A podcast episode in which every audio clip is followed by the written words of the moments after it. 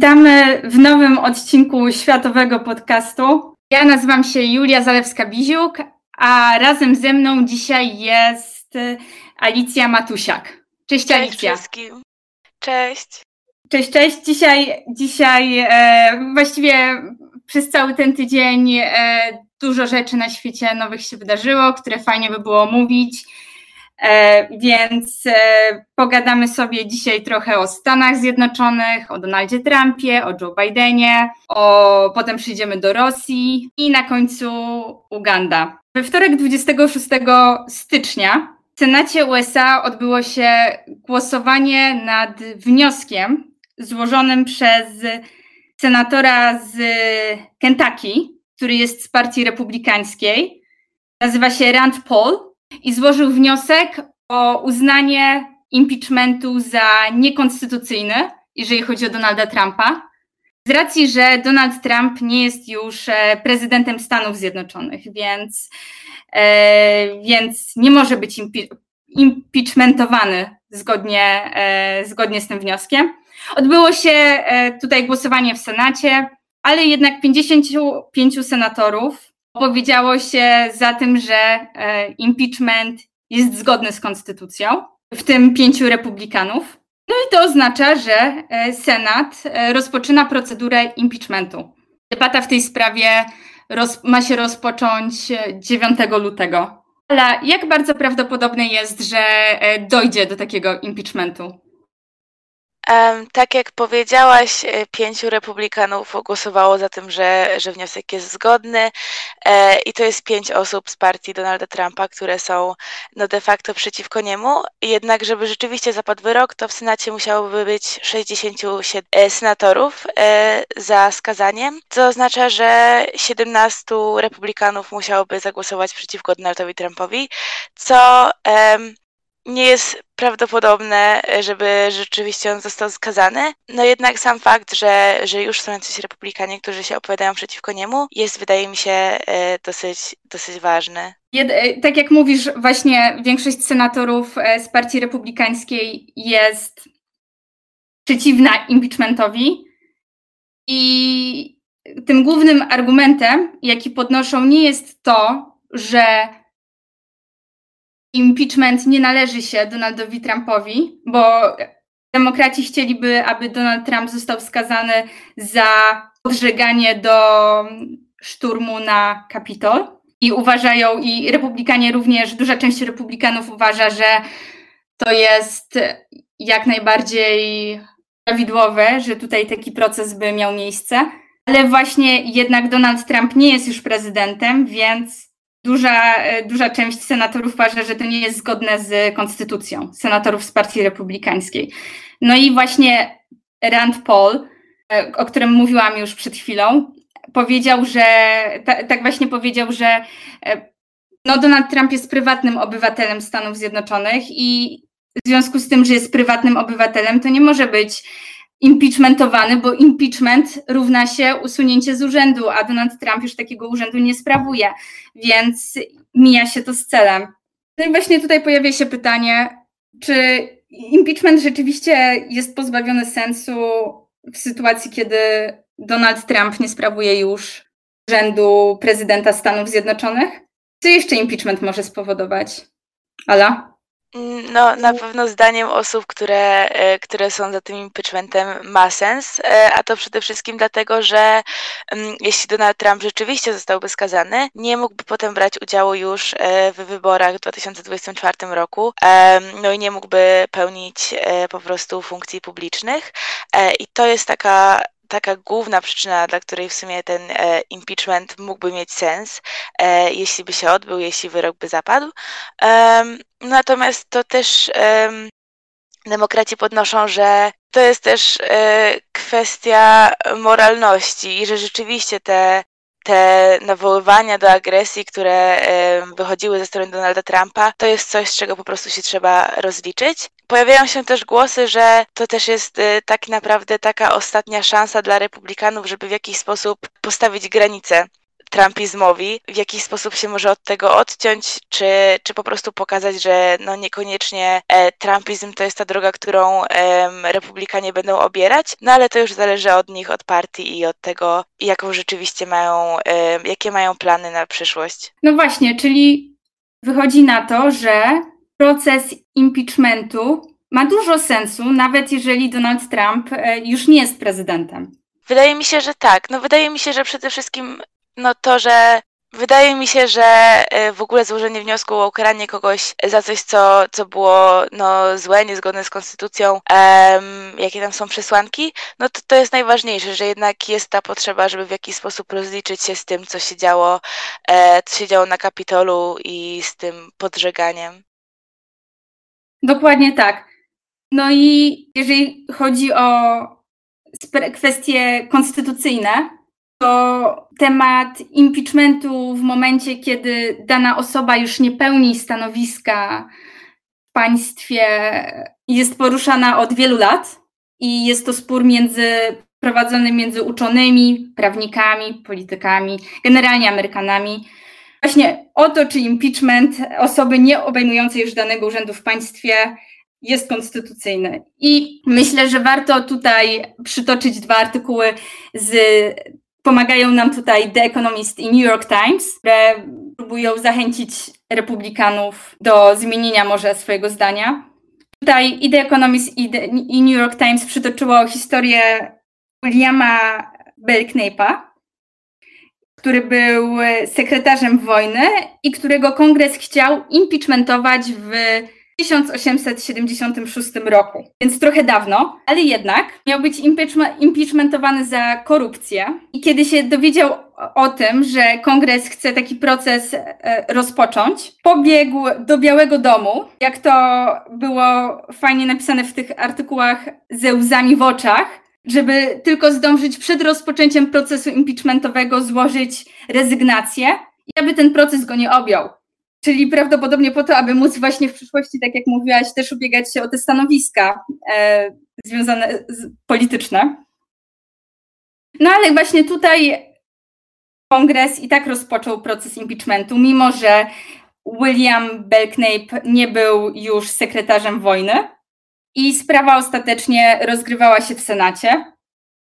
Co prawda finalnie Belknap został uniewinniony, ale to właśnie pokazuje jednak, że proces impeachmentu miał miejsce e, w stosunku do osób, które już nie obejmowały stanowiska e, publicznego w Stanach Zjednoczonych, więc to jest możliwe. Więc tak więc wydaje się, że prawo amerykańskie nie stoi tutaj na przeszkodzie. Kto wie, może no, część senatorów uda się przekonać. Są głosy, że podobno senator Mitch McConnell, który jest liderem liderem republikanów e, w Senacie, uważa, że e, Donald Trump zasłużył sobie na impeachment za prowokację ludzi, e, prowokowanie ludzi do szturmu na Kapitol. Jednak na razie właśnie pozostał niezdecydowany. W ostatnim głosowaniu, tak jak większość republikanów, jednak opowiedział się przeciwko impeachmentowi. W każdym razie, jeśli dwie trzecie Senatu zagłosuje za impeachmentem, Donald Trump zostanie pierwszym prezydentem w historii Stanów Zjednoczonych Ameryki skazanym z artykułu o impeachmencie. A jeżeli nie, nie to Donald Trump i tak podjął inne rekordy i, i tak się zapisze w historii, chociażby jako ten prezydent, który, przeciwko któremu dwa razy było postępowanie w sprawie impeachmentu. Tak więc i tak coś osiągnął w tym, e, na tym polu. No ale w Stanach Zjednoczonych nie tylko z powodu impeachmentu dużo się dzieje. Momentu ślubowania Joe Bidena na prezydenta, czyli od 20 stycznia, z kolei Joe Biden zabrał się za odkręcanie mm, niektórych aspektów polityki Donalda Trumpa. I fajnie, fajnie też to znowu tutaj The Economist ujęło, że Donald Trump w swojej polityce opierał się przede wszystkim na dekretach, zwłaszcza jeżeli chodzi o te kontrowersyjne kwestie, jak finansowanie budowy muru na granicy z Meksykiem albo wycofanie z porozumienia klimatycznego. I The, Economist pisze tutaj, że taka polityka na podstawie dekretów, za pomocą dekretów jest jak budowanie zamków z piasku.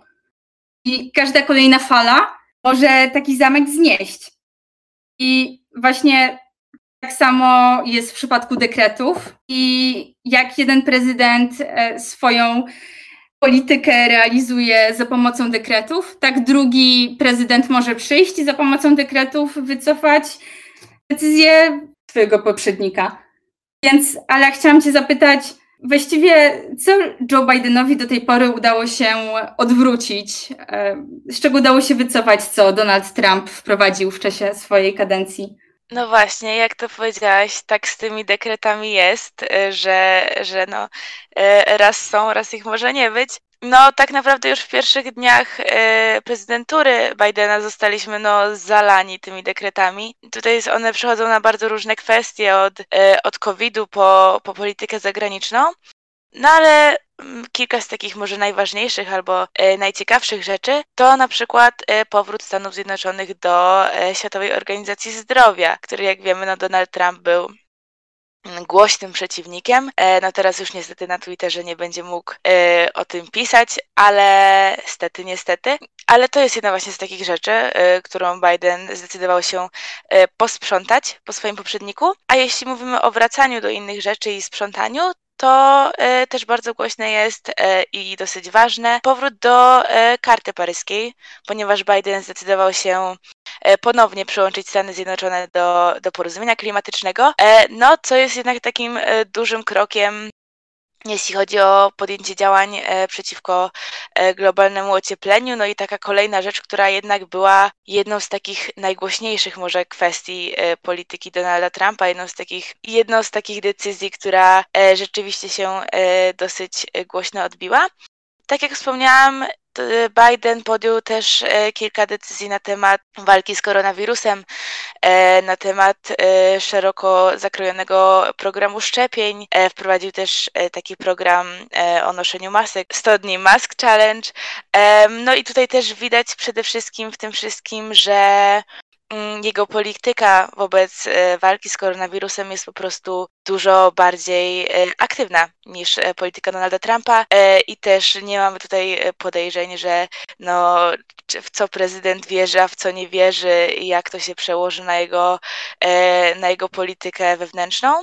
Mm, tutaj widać, że no, jest dużo bardziej zdecydowane ten program. Pojawiło się jeszcze kilka innych kwestii związanych z również dosyć głośną i taką może charakterystyczną cechą e, polityki Donalda Trumpa, czyli e, imigrantami. E, no tutaj tych dekretów było no co najmniej, tych dekretów było kilka. Mm, ale jedną z takich ciekawszych rzeczy jest może e, powrót do programu DACA, e, który miał chronić, e, program Obamy, który miał chronić tak zwanych Dreamersów, czyli osoby, które przyjechały do Stanów Zjednoczonych jako dzieci. No i Donald Trump był bardzo głośnym przeciwnikiem tego programu. Uznał w pewnym momencie, że ich wszystkich trzeba będzie deportować, mimo tego, że większość z nich już jest dorosła, ma edukację, pracę. No i tutaj też jedną z takich pierwszych rzeczy, którą zrobił Biden jest wznowienie tego programu e, i jednak opowiedzenie się za tym, żeby, żeby wspierać, e, wspierać imigrantów, a nie, a nie wszystkich deportować. A jak już jesteśmy w tym temacie, to też chyba warto wspomnieć już tak na koniec o wstrzymaniu budowy e, znanego e, wszystkim e, sławnego już Wielkiego Muru na granicy z Meksykiem. Myślę, że nie będziemy już do tego wracać, no a przynajmniej nie przez najbliższe 4 lata, ponieważ właśnie budowa została wstrzymana i no i na tym to się ma zakończyć. Tak, niewątpliwie, niewątpliwie mamy do czynienia z detrampizacją szeroko zakrojoną. No właśnie Joe Biden wziął się do pracy zdecydowanie.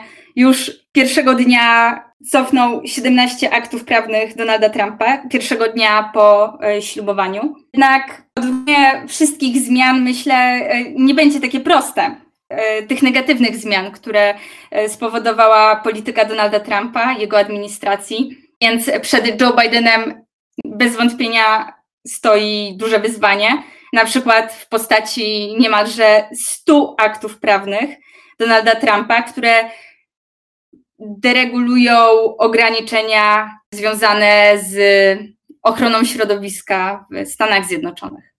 Ale zwrot w polityce amerykańskiej nie nastąpił tylko w polityce wewnętrznej, w polityce krajowej, ale również w tej zagranicznej. Na przykład 27 stycznia Joe Biden odbył swoją pierwszą rozmowę telefoniczną z Władimirem Putinem, prezydentem Rosji. Podobno w czasie jej trwania powiedział e, Putinowi, że Amerykanie doskonale zdają sobie sprawę z ingerencji Rosji w proces wyborczy w Ameryce i w 2016 roku, i w 2020 roku, tak zwane fancy bear i tak dalej.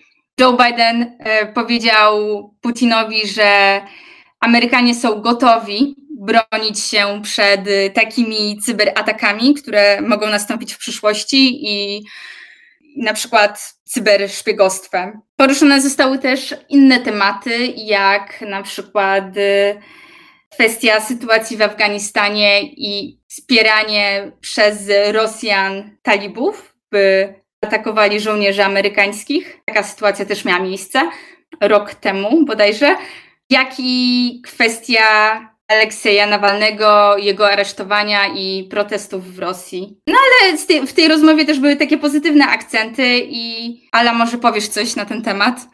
taka jedna z kwestii, która została właśnie poruszona w tym telefonie, e, no poza tym, że Biden no, okazał e, raczej taką stanowczą pozycję e, wobec Rosji, dogadano się na temat przedłużenia układu Nowy Start, czyli układu o dalszej redukcji i ograniczeniu ofensywnych zbrojeń strategicznych. No i to jest rzeczywiście taki pozytywny aspekt. Jest jakaś rzecz, gdzie, gdzie zapadł konsensus, gdzie się dogadano. No a poza tym czekamy na to, jak się e, rozwinie jak rozwinie się relacja Stanów Zjednoczonych za prezydentury Bidena i Rosji. Myślę, że to jest naprawdę ciekawy temat.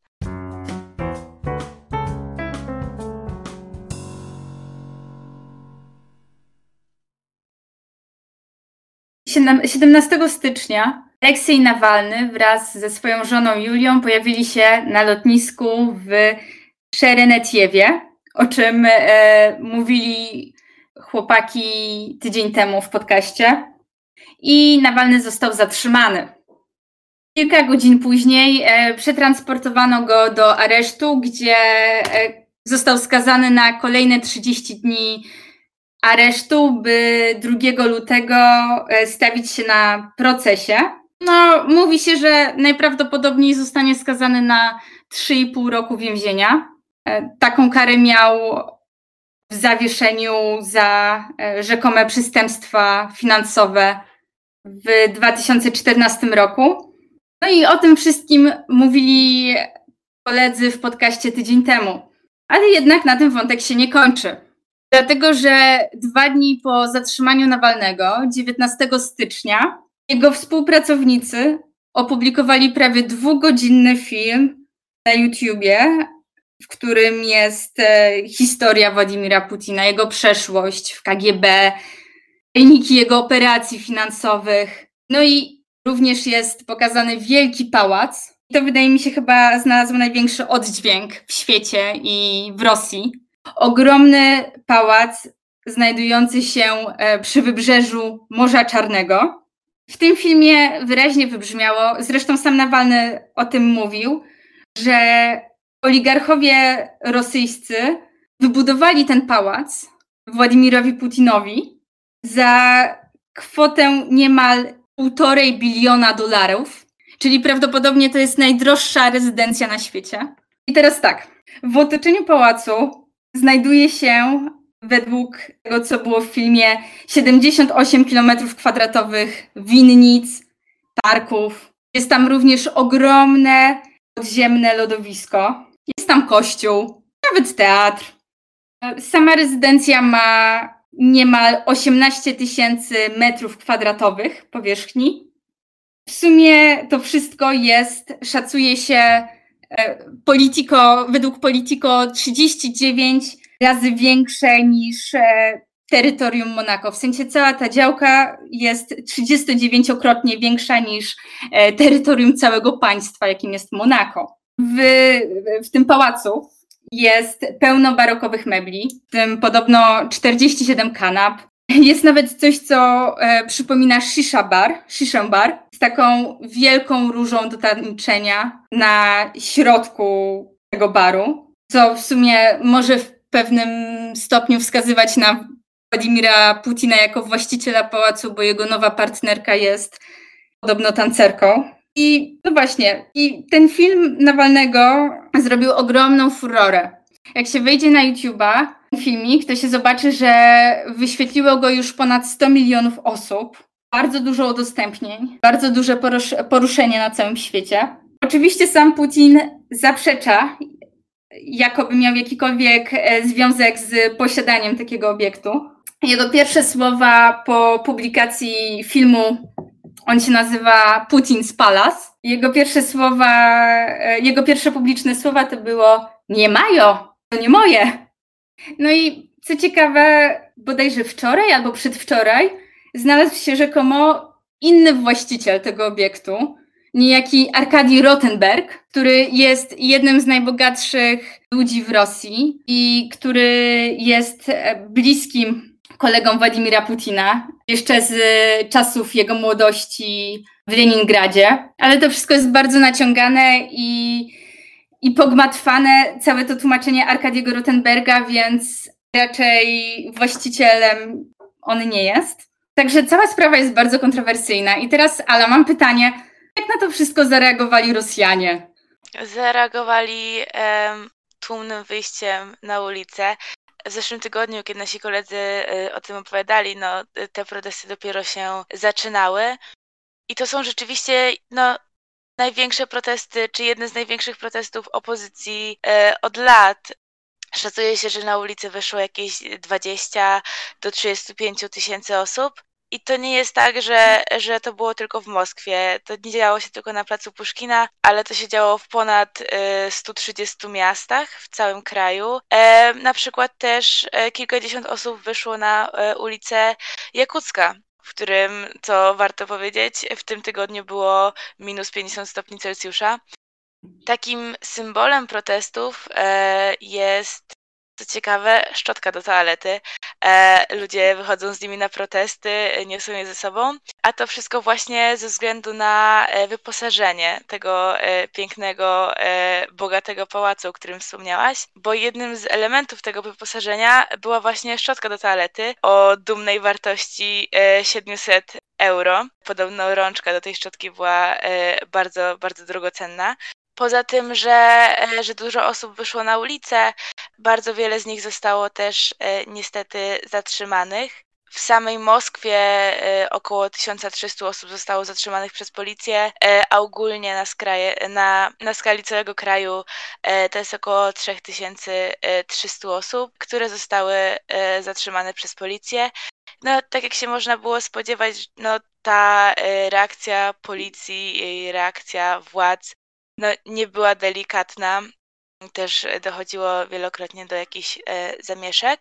I też wydaje mi się, że fakt, że to rzeczywiście jest jak na Rosję e, duża skala protestów i że, ta, że te aresztowania są naprawdę bardzo szeroko zakrojone, też w jakiś sposób no, pokazuje być może to, że, e, że władza się może czuć zagrożona, albo przynajmniej bardziej zagrożona niż, e, niż się czuła w przeciągu ostatnich lat. Co ciekawe, e, Centrum Lewady w Rosji przeprowadziło też badania e, w, w tym tygodniu e, i okazuje się, że według tych badań około 50% Rosjan no, w tym momencie nie jest za, za wspieraniem rządu lub po prostu nie ocenia jego działań przychylnie a aż 43% e, badanych stwierdziło, że, że kierunek polityki, kierunek, w którym zmierza ich państwo, no, jest e, negatywny czy, czy zły. Mm, więc wydaje mi się, że, że to też warto wspomnieć. Ciekawa jestem, jak, jak się to dalej potoczy e, i jak ta sytuacja się będzie rozwijać. No właśnie, z tego co mówisz, wydaje się, że skala protestów, skala zatrzymań jest absolutnie bezprecedensowa. Chyba w ogóle Władimir Putin w ciągu ostatnich 20 lat, odkąd przejął władzę w Rosji, chyba nie doświadczył aż takich protestów, co jest naprawdę To robi wrażenie. Pytanie, co teraz Władimir Putin zrobi z Aleksiejem Nawalnym, bo i w Rosji, i za granicą jest bardzo duże zainteresowanie e, tym, co się dzieje u nich w kraju. No i właśnie można się zastanawiać, no bo z jednej strony, okej, okay, można go skazać na długoletnią odsiadkę w więzieniu. Czy to na przykład nie zrobi z niego takiego Nelsony Mandeli rosyjskiego, który będzie potem, który ewentualnie potem mógłby dojść do władzy i stanowić przykład dla reszty świata? A może wchodzi w grę znowu próba zabójstwa, które ukazałoby Władimira Putina właśnie w takim świetle bardziej mściwego szefa mafii, który boi się stawić czoła prawdziwej opozycji w kraju. No i właśnie sam Nawalny postrzega siebie zapewne jako rewolucjonista. I właśnie z takim określeniem można się naprawdę w wielu artykułach spotkać. Tylko, że często pisze się, że właśnie Rosja ma rewolucjonistę, ale nie do końca ma rewolucję. Właśnie to samo Centrum Lewady, o którym mówiłaś, przeprowadziło inny sondaż, według którego 23% społeczeństwa rosyjskiego uważa, że protesty polityczne są możliwe w miejscu, w którym żyją. Czyli tylko 23% Rosjan, według tych sondaży, uważa, że ma możliwość organizowania się i protestowania w kwestiach związanych z polityką. Więc porównując skalę tych protestów do wyników takiego sondażu, to naprawdę mamy do czynienia z czymś no, wyjątkowym na skalę światową. No i co ważne, bo oczywiście protesty właśnie odbyły się tydzień temu, były bardzo dużego zasięgu, o bardzo dużej skali, ale również dzisiaj są protesty. I w związku z nimi nawet dochodzą informacje, że władze Moskwy ograniczyły ruch pieszych e, w niektórych e, miejscach w Moskwie oraz na przykład, że zamknęły stacje metra w takich najważniejszych regionach Moskwy, w, właśnie w okolicach Kremla, na przykład przy Placu Czerwonym czy kancelarii prezydenta Rosji. Także dzieje się bardzo dużo i na pewno trzeba to śledzić i czekać na więcej informacji.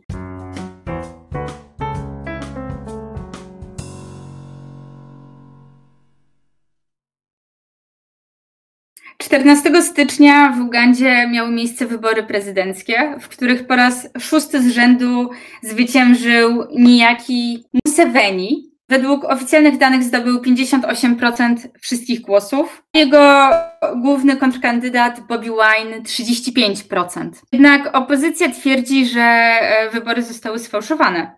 Sama Unia Europejska i ONZ też zdają się kontestować wyniki wyborów. Natomiast sam Museveni nazwał te wybory, parafrazując, najbardziej nieoszukanymi wyborami od 1962 roku. Więc pytanie do Ciebie, Ala, czy mogłabyś w ogóle przybliżyć to, co się tam dzieje w tej Ugandzie teraz?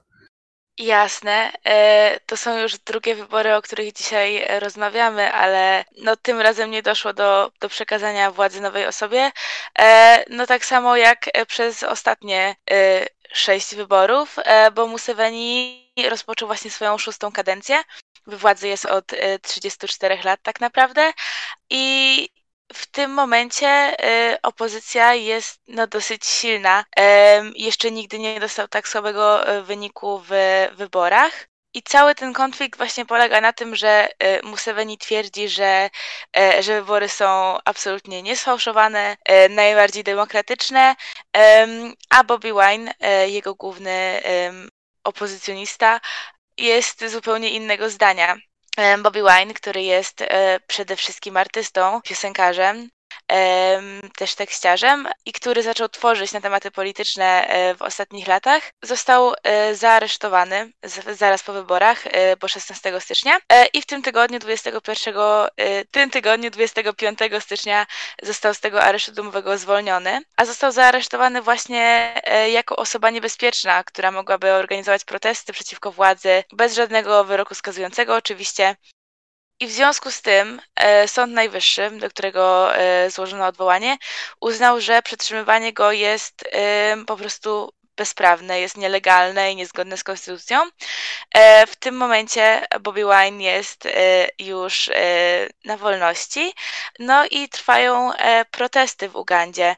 Protesty są dosyć Protesty trwają tak naprawdę od listopada zeszłego roku, kiedy już było wiadomo, że Museveni będzie, będzie się ubiegał o już kolejną szóstą kadencję i e, one są też dosyć, dosyć e, mocno tłumione przez policję. E, nie są żadnym ewenementem użycia gazu pieprzowego czy, czy gumowych kul w stosunku do protestujących. Ale to nie są jedyne nadużycia, których się przed wyborami dopuściły władze. Mm, Museveni też e, kilka dni przed wyborami odciął internet w swoim kraju, e, jak i social media. E, na początku to właśnie był zakaz social mediów, później, później doszedł do tego całkowity brak internetu. I to jest właśnie taka jedna z tych rzeczy, do których się sceptycy tej demokratyczności tych wyborów e, odwołują, e, a także sam Bobby Wine w swoim e, oświadczeniu i w swoich przemowach mówi wielokrotnie, jak mogły być to demokratyczne wybory, jeśli nie mieliśmy dostępu do żadnych informacji na bieżąco, ponieważ internetu nie było tak przed wyborami, jak i w ich trakcie, ale też przy liczeniu głosów sytuacja jest właśnie bardzo niepewna. Poza problemami z internetem, wyborów też e, nie kontrolowano tak naprawdę w prawie żaden inny sposób. W przeciwieństwie do większości sytuacji, w tym roku e, nie było w Ugandzie misji poza misją Unii Afrykańskiej, która by monitorowała wybory. Z reguły no, w takich sytuacjach e, są dopuszczone także misje obserwacyjne, na przykład z Unii Europejskiej czy z ONZ-u, które to wspominałaś wcześniej. Tym razem tak nie było. No i cóż, można tylko czekać na to, co, e, co będzie dalej.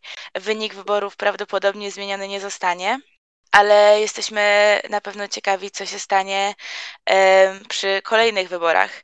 Museveni już kilkukrotnie zmieniał prawo tak, żeby móc startować w nich e, po raz kolejny. Dwukrotnie zmieniał konstytucję, e, umożliwiając sobie branie udziału w kolejnych e, i kolejnych turach. A w roku 2017 zniósł też maksymalną granicę wieku prezydenta więc e, na pewno można się zastanawiać, jak to się będzie, e, jak sytuacja się rozwinie i jak będzie wyglądała w kolejnych wyborach. Natomiast widać, że zmienia się też e, sytuacja społecznie w Ugandzie. Młodzi ludzie przede wszystkim zaczynają mieć po prostu dość prezydenta, który nie chce odejść od władzy. I pomimo tego, że wybory się odbywają, są terminowe, e, no wcześniej też nie było zbyt wielu zarzutów o to, że, że nie są one demokratyczne, to Uganda jeszcze nigdy nie doświadczyła pokojowego przekazania władzy, ponieważ Museveni też e, doszedł do władzy po, po zamachu. Także Bobby Wine, który jest też sporo młodszy od od, od Museveniego dużo lepiej przemawia do, do młodych ludzi, także przez swoją muzykę. Jest, e, jest ich e, idolem nie tylko właśnie artystycznie, ale też, też politycznie. E, I widać, naprawdę widać, że, że w społeczeństwie występują zmiany, że ludzie zaczynają oponować i że, że chcą jakichś zmian. Więc właśnie czekamy e, na to, jak się sytuacja rozwinie i czy Bobby Wine rzeczywiście okaże się być przyszłością ugandyjskiej demokracji. No i właśnie tutaj można się zastanowić, bo jednak Bobby Wine został bez powodu aresztowany. Był ten areszt domowy i można się zastanowić, czy w Ugandzie, czy jednak Uganda wpisuje się w taki ogólny trend zaniku demokracji na świecie w czasie pandemii, o którym bardzo dużo się teraz mówi, czy może jednak z racji tego, że nigdy nie doszło tam do przekazania w pokojowy sposób władzy, czy w ogóle to było coś przypominającego demokrację, bo jednak o Ugandzie mówiło się chyba, że, że to jest jeden z takich bardziej demokratycznych państw Afryki subsaharyjskiej, co? Ala? Mm, no tak, wiadomo, że e, na kontynencie afrykańskim to jest wiele państw, które e, z tą demokracją mają problemy, a Uganda mimo wszystko, no, choć e, oczywiście nie na samym szczycie listy demokratycznych państw, no to zdawała się zmierzać w dobrym kierunku. Właśnie jest taki Democracy Index, który należy do. Jest taki Democracy Index należący do The Economist Intelligence Unit, który określa stan demokracji w różnych państwach i generalnie jakie są trendy na świecie. I według tego indeksu stan demokracji globalnie uległ dużemu pogorszeniu w czasie pandemii. I właściwie zaznacza najniższy poziom demokracji na świecie od momentu stworzenia tego indeksu. On został stworzony w 2006 roku i uważa się, że no, teraz jest ten najniższy poziom właśnie demokracji na świecie. Ten indeks dzieli państwa e, jakby na takie ich poziom demokracji na takie cztery stopnie. Pierwszy to jest reżim, są państwa o reżimie autorytarnym, czyli takie, które właściwie nic z demokracją nie mają wspólnego. Później są e, reżimy hybrydowe, wadliwe, demokra wadliwe demokracje i pełne demokracje. I właśnie jeżeli chodzi o Afrykę subsaharyjską, to według tego indeksu aż połowa państw z 44, bo tam, jest 40, tam są 44 państwa, to aż połowa to są państwa autorytarne. I właśnie w tej części świata, według tego indeksu, to głównym powodem tak niskich wyników w indeksie jest, e, jest to, że tam odbywają się niedemokratyczne wybory. I tutaj właśnie mamy kazus Ugandy, ale też na przykład kazus Senegalu. Według indeksu e, Uganda jest e, teraz już reżimem hybrydowym i to jest naprawdę taki bardzo e, reprezentatywny indeks, więc myślę, że no, trudno w tym momencie nazwać Ugandę takim demokratycznym krajem, ale jak no, spojrzeć na inne kraje, nawet nie w Afryce, to też trzeba oddać to, że ten zanik demokracji ma miejsce. I możemy tutaj chociażby spojrzeć na własne podwórko, na Polskę, która według tego indeksu również spadła do poziomu e, demokracji wadliwej, bo byliśmy pełną demokracją, a teraz jesteśmy e, demokracją wadliwą. No i właściwie trudno się dziwić, jak się spojrzy na to, co się teraz dzieje, że jednak jest pandemia, a Głównie kobiety są zmuszone do wychodzenia na ulicę i walczenia o swoje prawa, więc tutaj również mamy taki, taką negatywną tendencję, jak właśnie w tej Afryce. To myślę, że warto o tym wspomnieć, tak podsumowując. Także tymi ostatnimi słowami kończymy na dzisiaj. To już wszystko. Chcielibyśmy Was zaprosić do lajkowania naszego fanpage'a na Facebooku, który nazywa się Światowy Podcast, jak i do obserwowania nas na Spotify. Jeżeli słuchacie nas na YouTubie, to z kolei zapraszamy do subskrybowania i słyszymy się za tydzień. Tak więc dziękujemy bardzo i e, w podcaście wzięły udział Julia Zalewska-Biziuk i Alicja Matusiak. Dziękujemy bardzo za uwagę i do usłyszenia. Dziękujemy.